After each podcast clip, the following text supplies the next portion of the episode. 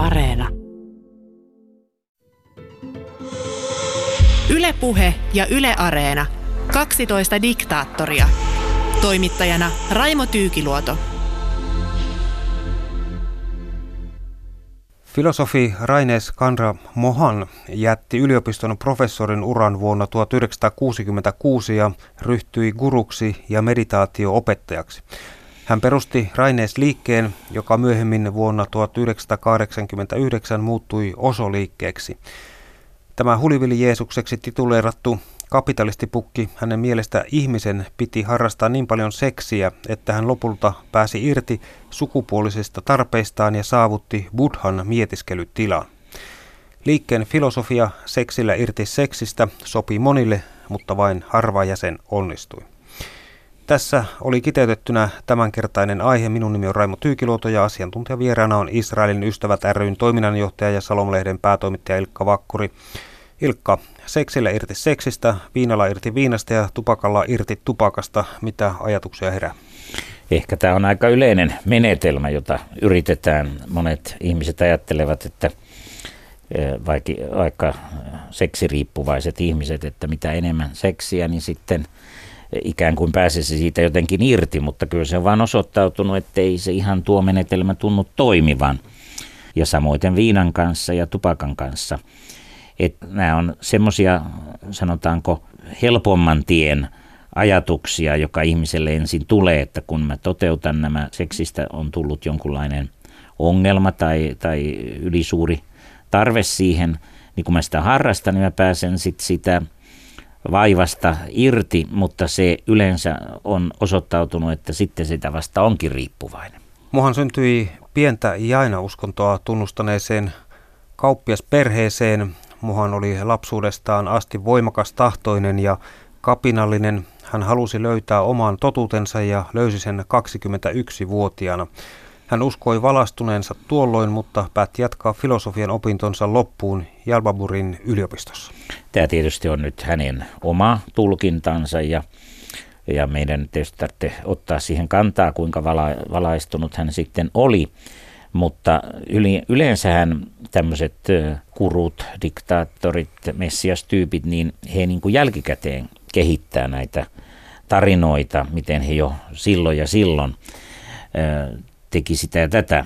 Mutta se on muistettava, että hän oli siis ihan vakavasti otettava filosofian professori ja, ja häntä pidettiin niin oman alansa pätevänä edustajana ja tämä antoi siis hänelle mahdollisuuden vaikuttaa tämmöisen yliopistoliikkeen sisällä, siis hyvin vaikutusvaltaisten ihmisten keskellä. Mohan toimi filosofian professorina vuoteen 1966, kunnes keskittyi kurun hommiin. Hän keräsi paljon kuulijoita Bombeissa tulisilla puheillaan ja kiistanalaisilla näkemyksillään seksistä ja politiikasta. Niin sanotaan näin, että hän oli ensinnäkin arvovaltaa noissa piireissä.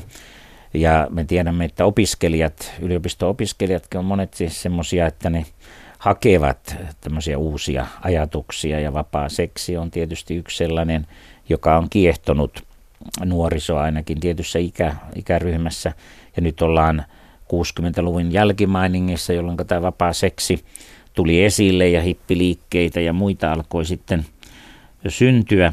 Eli toisin sanoen tällä periaatteessa hänen sanomallaan oli selkeä tilaus, johon hän vastasi. Niin intialainen mystiikka kiinnosti maailmalla ja Mohan alkoi saada varsinkin länsimaista oppilaita 1970-luvun alussa. Vuonna 1972 Mohan otti käyttöön nimen Bhagwan Sre Raines ja hänen aktiivisin kannattajakuntansa oli länsimaissa ja kauko-idässä.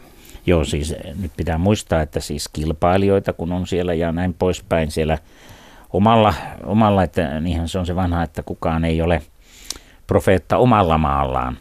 Eli länsimaissa on tämmöinen tietysti, ja kaukojassa siis tämmöinen se kiehtoo vähän tämmöinen mystisempi, erilainen lähestymistapa. Ja ylipäänsä, kun läntiset nämä kirkot on yleensä sellaisia, että ihmisen rooli on hyvin passiivinen, niin nyt ihmisen rooliksi tulee aktiivinen. Hän itse voi löytää itsestään uusia puolia ja kehittyä.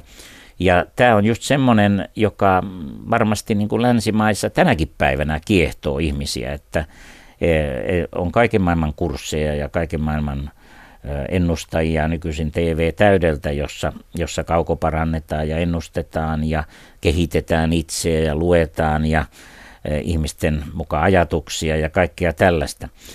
Niin tämä on edelleenkin sellainen, joka ainakin nyt länsimaissa kiehtoo kovasti. Siellä Intian suunnalla, niin näitähän on ollut niin kauan, että siinä ei ole sitä uutuuden viehätystä, mutta siellä, siellä tavallaan on sitten omat, omat kannattajakuntansa ja omat ryhmittymänsä ja sinne kovin uuden toimijan on vähän vaikeampi päästä. Vuonna 1974 liikkeen päämaja siirtyi Puneen. Puneen meditaatiokeskuksessa Rainees yhdisteli intialaista mystiikkaa ja idän perinteisiä uskomuksia – hän oli perehtynyt hyvin myös länsimaiseen filosofiaan ja psykologiaan.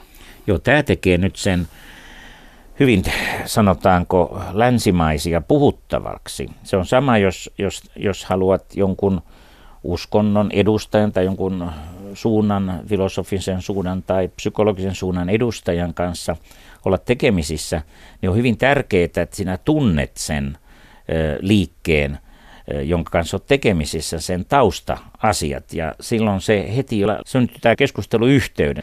Et kun yleensä meillä on se ongelma tänäkin päivänä, että me emme kuuntele toisen liikkeen, toisen ideologian asioita ollenkaan, eikä paneuduta, niin tässä hänen tämän Rainees Kantra Mohanin ideanassa on se, että hän tunsi ideologian, johon hän yritti vaikuttaa.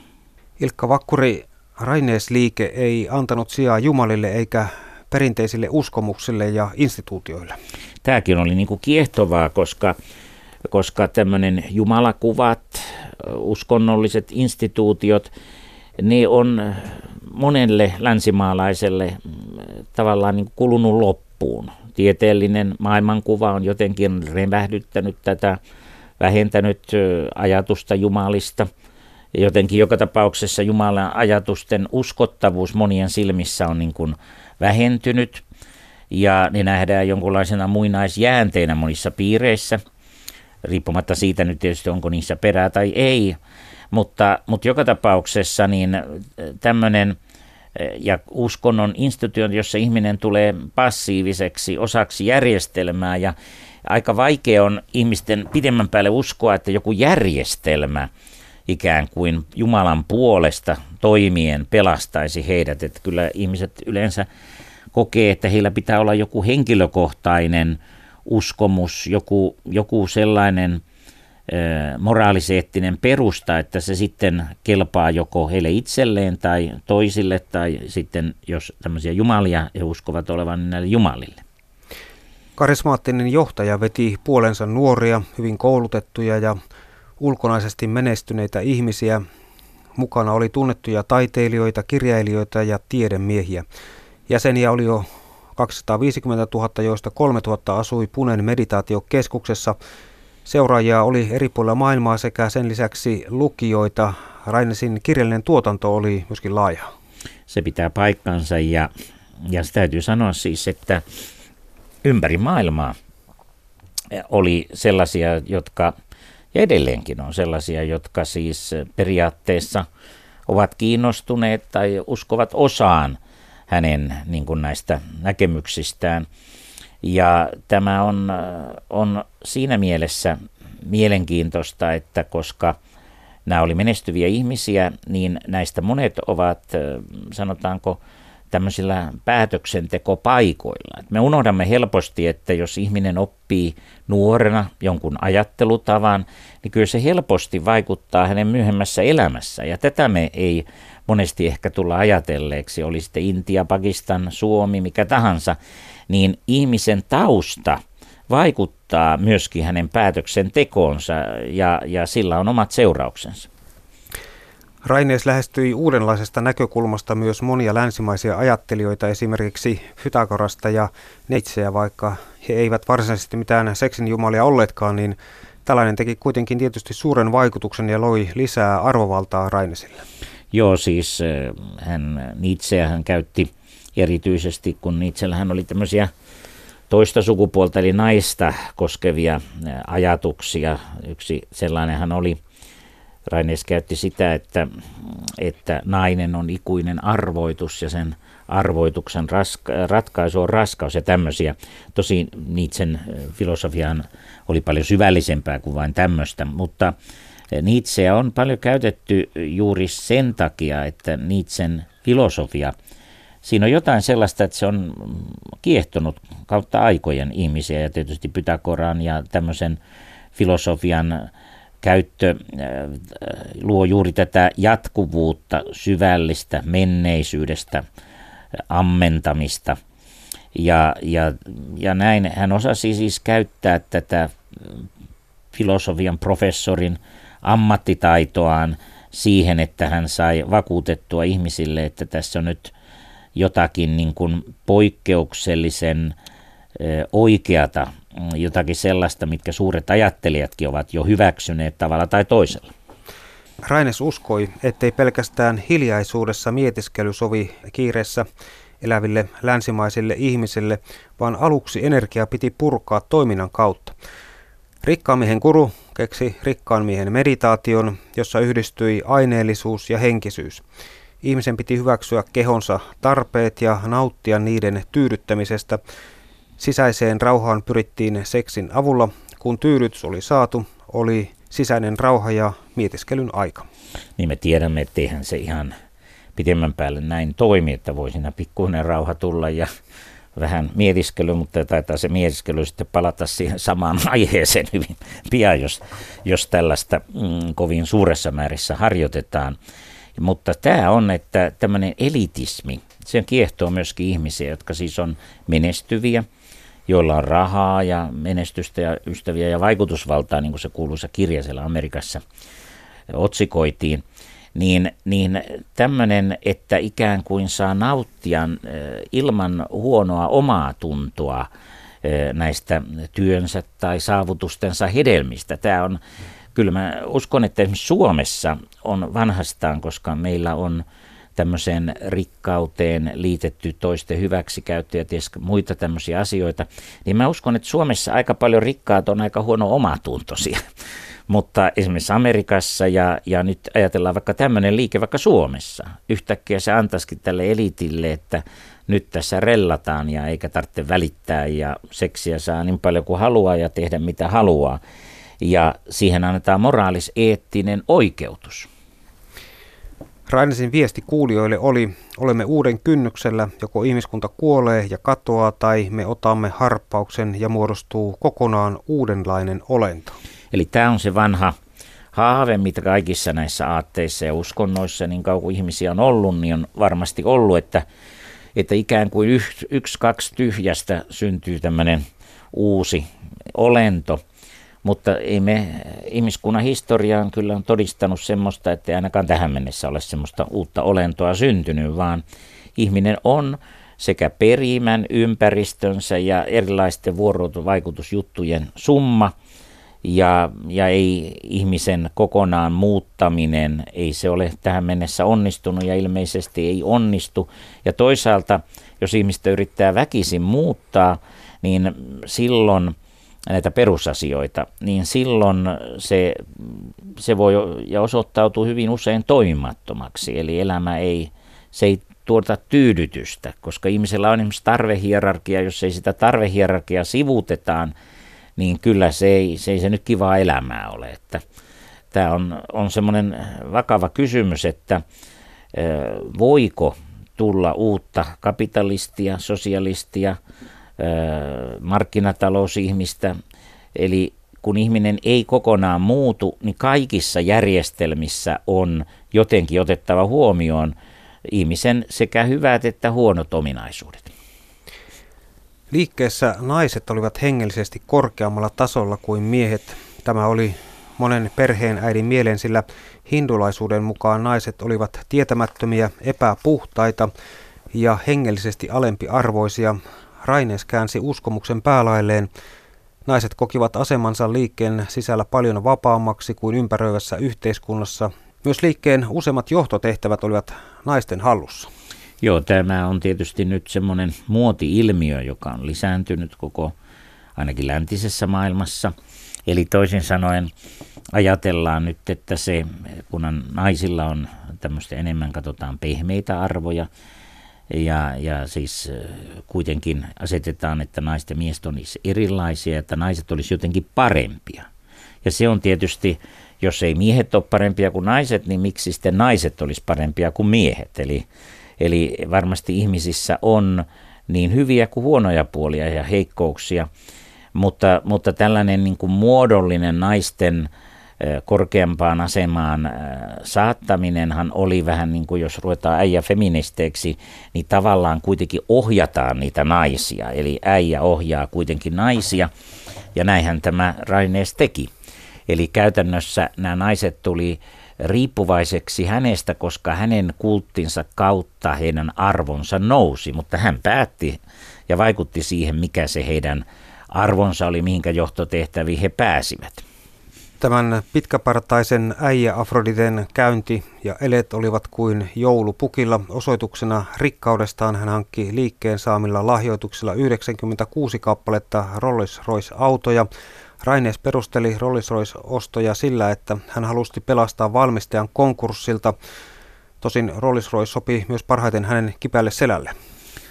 On se hyvä, että otetaan käytännön näkökulmia huomioon, mutta, mutta Rolls-Royce ei varmaan nyt ole, ole sellainen, jota hänen kannattajansa sinänsä itsekään voisivat ajatella, että yleensä neuvotaan sitä, että ei kannata mennä liiallisuuksiin tässä rikkauden esittelemisessä, mutta se riittyy tähän menestysteologiaan, joka, joka on, on maailmassa aika lailla levinnyt. Se on sieltä Amerikasta ehkä parhaiten alkanut. Ja, ja se, se, että jos, jos sä näytät menestyvän, jos sulla on rahaa, ulkoista hapitusta siihen, niin silloin sillä on erityinen Jumalan johdatus ja, ja siunaus. Ja tämä tiettyihin ihmisiin tämä tehoa.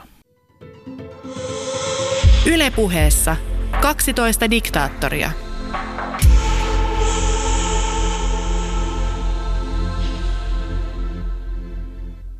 Israelin ystävät ryn toiminnanjohtaja ja Salomlehden päätoimittaja Elka Vakkuri.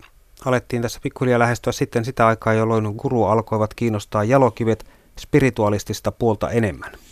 No tietysti sanotaan näin, että kaikkihan viittaa siihen, että, että hän aika nopeasti rupesi, siis täytyy ajatella, että siis hänellä oli aika hyvä palkkakin professorina, niin eihän hän ollut sitä eläintasoaan laskea. Siis, äh, siis, ja jos hän ajattelee olevansa joku suuri kuru, niin siihen tulee se ajatus, että nyt hänet on valittu tämmöiseen kurun tehtävään, niin kyllä hänen pitää työmies on palkkansa ansainnut. Niin, mutta sitten se on se, että juuri tämä ongelma, että kun ei sitä seksistä pääse eroon seksillä, eikä viinasta viinalla, eikä tupakasta tupakalla, niin rahahimosta pääse rahahimolla. niin siinä käy niin, että se addiktoituminen tapahtuu ja sitten siinä on vaikea enää löytää mitään rajoja. Jos on Rolls Roycea, jotka maksaa mielettömiä summia, niin eihän niitä 96 kukaan voi ajaa samanaikaisesti, että, että siis siinä ei ole enää mitään järkeä, eikä muissakaan näissä hänen myöhemmissä toimissaan. Vuonna 1981 Rainees ja valtaosa hänen oppilaistaan muutti Oregoniin Yhdysvaltoihin maatilalle, Paikan kerrottiin olleen ihannoitu työleiri, jossa oppilaat, joista noin 60 prosenttia, heillä oli yliopistotutkinto, tekivät ilmaiseksi 12-tuntista työpäivää. Työnteko oli meditaatio, joka johti valaistumiseen. Menetelmää kutsuttiin myös Rolls-Royce-kommunismiksi ja Juppilan asukkaiden keskikä oli 38 vuotta. Niin, tämä on hyvin mielenkiintoista, että siis tavallaan näissä eri suunnissa tämä vaikka ei, vaikka ei nyt olisi mistään apostolien teosta otettu kohtia, niin tämä tämmöinen, että yhteisomistus merkitsee sitä, että kaikki antavat äh, sille yhteisölle ne rahansa ja se pomo, johtaja sitten käyttää niitä niin kuin itse haluaa. Että, että sehän on tämmöinen vitsi tästä sanotaan, että, että se mikä on sinun on minun, mikä on minun on minun.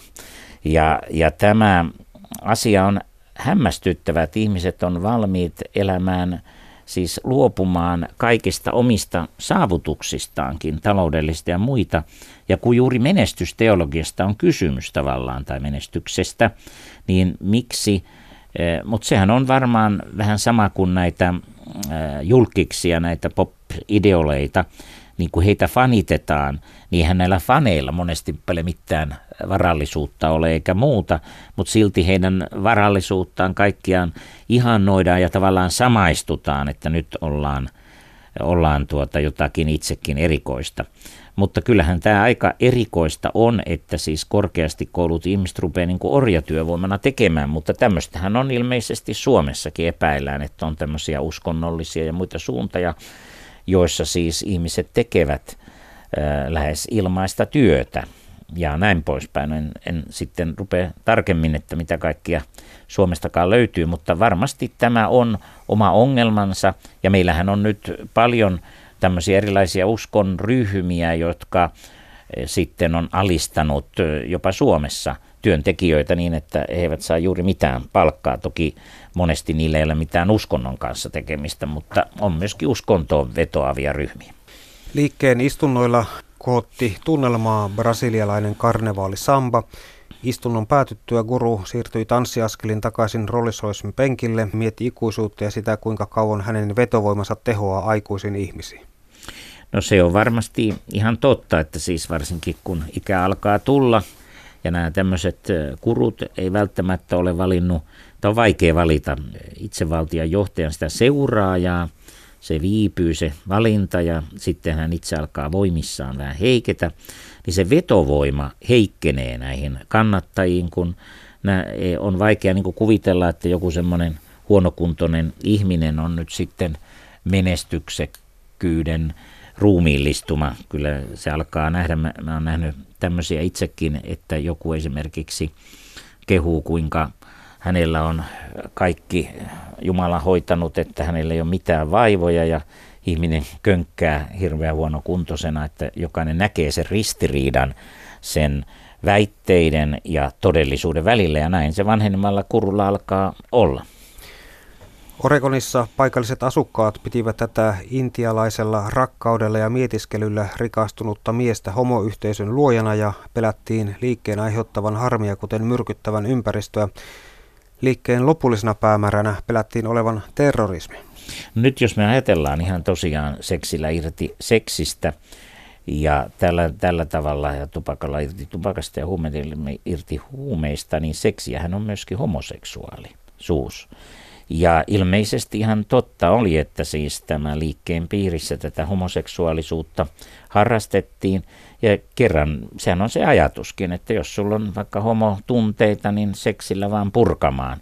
Eli kyllä se varmasti oli niin kuin siinä mielessä y- ymmärrettävää, että sitä musta pelottiin. Ja kyllähän siellä merkkejä oli näissä puheissa ja, ja niin kuin näissä, että tässä jonkinlaista jopa terrorismia saattaisi sitten esiintyä myöhemmin. Niin, Guru ajoi Rolls Royce autollaan ja mukaan hänellä oli aina helikopteri saattue. Myös tämä menettely herätti ympäristön asukkaissa pelkoja ja huolia. Joo, siis nyt tietysti meidän täytyy nyt ymmärtää, että toki hän tarvitsi turvajärjestelyjä ja tämmöisiä. Eli osahan tietysti oli se, että tämä oli niin kummajaista tämä hänen käyttäytymisensä. Ja koska hän oli tämmöisen mystiikan edustaja, niin se herätti tietysti ennakkoluulojakin. Mutta, mutta siis kyllä sen liikkeen piirissä oli semmoisiakin merkkejä, että sieltä jotakin tämmöistä hyvin ikävää voi tulla ja, ja tapahtua. Raineisliike joutui viranomaisten tutkittavaksi Yhdysvalloissa monesta rikkeestä, kuten veronkierrosta, kavalluksesta, puhelimen salakuuntelusta ja maahantulo rikkomuksista. Rainees myönsi syyllistyneensä maahantulorikkomukseen. Hänet tuomittiin vankilaan, mutta hän suostui lopettamaan liikkeen Yhdysvalloissa ja hänet karkotettiin maasta 1985. Joo, tämä oli kyllä, sanotaan niin kuin Yhdysvallain hallinnolta. Ensinnäkin siis hänellä oli rahaa, hän pyrki lahjomaan joka paikkaan mutta tuota, tämä oli sellainen teko, joka niin kuin muodollisesti, tämä liikehän oli niin kuin aika lailla kasvamassa Yhdysvalloissa ja nimenomaan vaikutusvaltaansa lisäämään, koska siellä oli tämmöisiä lukeneita ihmisiä, niin tämä karkotus oli kyllä aika hyvin suunniteltu keino, koska nyt jos tämä johtaja on poissa, niin, niin sen jälkeen se, niin kun se vetovoima laskee huomattavasti. Että kyllä tämä oli hyvin harkittu veto, ja jos sitä ei olisi tehty, tämä liike olisi jo alkanut kasvata, kasvaa niin kuin aika huomattavin, myös eh, silloin olisi ollut poliittistakin vaikutusta. Raines palasi Intiaan, koska muut maat eivät häntä huolineet saavuttuaan Bombein lentokentälle varustautuneena timanttikoristeiseen otsapantaan. Raines alkoi haukkua Yhdysvaltoihin. Joo, no se on tietysti, to, tietysti se hänen juttunsa, että kun joutuu jää kiinni monesta eri rikkouksesta tai rikkomuksesta, siis nyt hän niitä oli tosiaan iso määrä, hänet maahantulorikkomuksesta muodollisesti sitten niin kuin tuomittiin karkotettavaksi, mutta siis näitä aiheita oli vaikka kuinka paljon, mutta on ollut pitkiä oikeusprosesseja ja ne oikeusprosessit on aina epävarmoja, niin sen takia tämä hoidettiin tällä tavalla karkottamisasiana. Mutta mm, tämä toisaalta Yhdysvaltain arvostelu tietyissä piireissä se taas lisäsi hänen niin kuin paikallista kannatusta. Intiassa Raines palasi Puneen, jossa hänen meditaatiokeskuksensa laajeni noin 15 000 jäsenen suuruiseksi. Joo, tietysti nyt jos puhutaan Intiasta, niin 15 000 ei ole niin kauhean suuri liike, mutta kysymys on kuitenkin siitä, että se oli tämmöinen liike, joka oli täysin hänen kontrolloissaan. 15 000 ihmistä on aikamoinen määrä kaiken tämän jälkeen, mitä oli tapahtunut. Ja pitää huomauttaa, että hän siis vaikutti paljon pitkän aikaa siis siellä Yhdysvalloissa, jolloin tämä Intian vaikuttaminen oli paljon pienempää. Israelin ystävät ryn toiminnanjohtaja Salomlehden päätoimittaja Ilkka Vakkuri vuonna 1989 Bangwan Sre Raines muutti nimensä Osoksi ja liike muutti nimensä Osoliikkeeksi. Joo, siis nyt tuota, vaikka hän siis sitten kuoli 1990 sydänsairauteen, niin tällä liikkeellä on vaikutusta. Sillä on tämmöisiä, tietysti kun kuru on poissa, niin se, sillä ei ole tämmöistä samanlaista, kun se on yhden ihmisen oikein ympärille syntynyt, kurun ympärille syntynyt liike, mutta sillä on vaikutusta maailmanlaajuisesti edelleen näiden ajatusten levittämisessä ja ja kyllähän tämä jostakin syystä tämmöinen vapaa seksi ja vapaat huumeet ja vapaat alkoholit ja, ja näin, niin kyllä niin, niin, niin kuin osa ihmisistä edelleen ajaa. Yhdysvalloissa ajetaan voimakkaasti, että kun huumeet, ainakin miedot tehdään vapaiksi, niin sitten ihmiset on irti huumeista, joka on tietysti aika omituinen ajatus, että ainakin rikollisuus sitten muka vähenee, mutta mitenkä jos Amerikassa ja lähes jokaisella on ase ja suurimmalla osalla on useampia, jos ne on jossakin huumeissa, niin mä en ymmärrä, miten se rikollisuutta vähentää, että yleensä huumeissa voi tapahtua kaikenlaista ja, ja jopa liikenteessä ja muuta. Mutta tämä on niinku jotenkin semmoinen asia, että ihmisille koko ajan tarjotaan, että huumeilla irti huumeista, alkoholilla irti alkoholista että, ja, ja näin. No ehkä tupakalla irti tupakasta ei enää ole nyt niin muodissa sellainen ajattelu, mutta kyllähän siis monet ihmiset, jotka tupakoi, käyttää ylimäärin alkoholia ja, ja, ja, ja ovat jossakin seksiriippuvuudessa, niin kyllähän ne perustelee sitä, että kun elämä on kuitenkin lyhyt, niin nautitaan nyt sitten. Että, mutta se, että johtaako se tämän ihmisen kohdalla nautintoon ja sitten jos se johtaa siihen, että käyttää toisia ihmisiä hyväksi, niin se voi johtaakin päinvastoin paljon kärsimykseen ja ennen kaikkea se johtaa siihen, että ihmisen tarkoitukseksi tulee vain omien tarpeittensa tyydyttäminen. Ja se ei varmasti ole riittävä peruste ainakaan suurimmalle osalle ihmisille, että hän haluaa, ja ihminen on tarkoitettu varmaan johonkin muuhunkin kuin omien tarpeittensa itsekkääseen täyttämiseen. Ylepuhe ja Yle Areena. 12 diktaattoria. Toimittajana Raimo Tyykiluoto.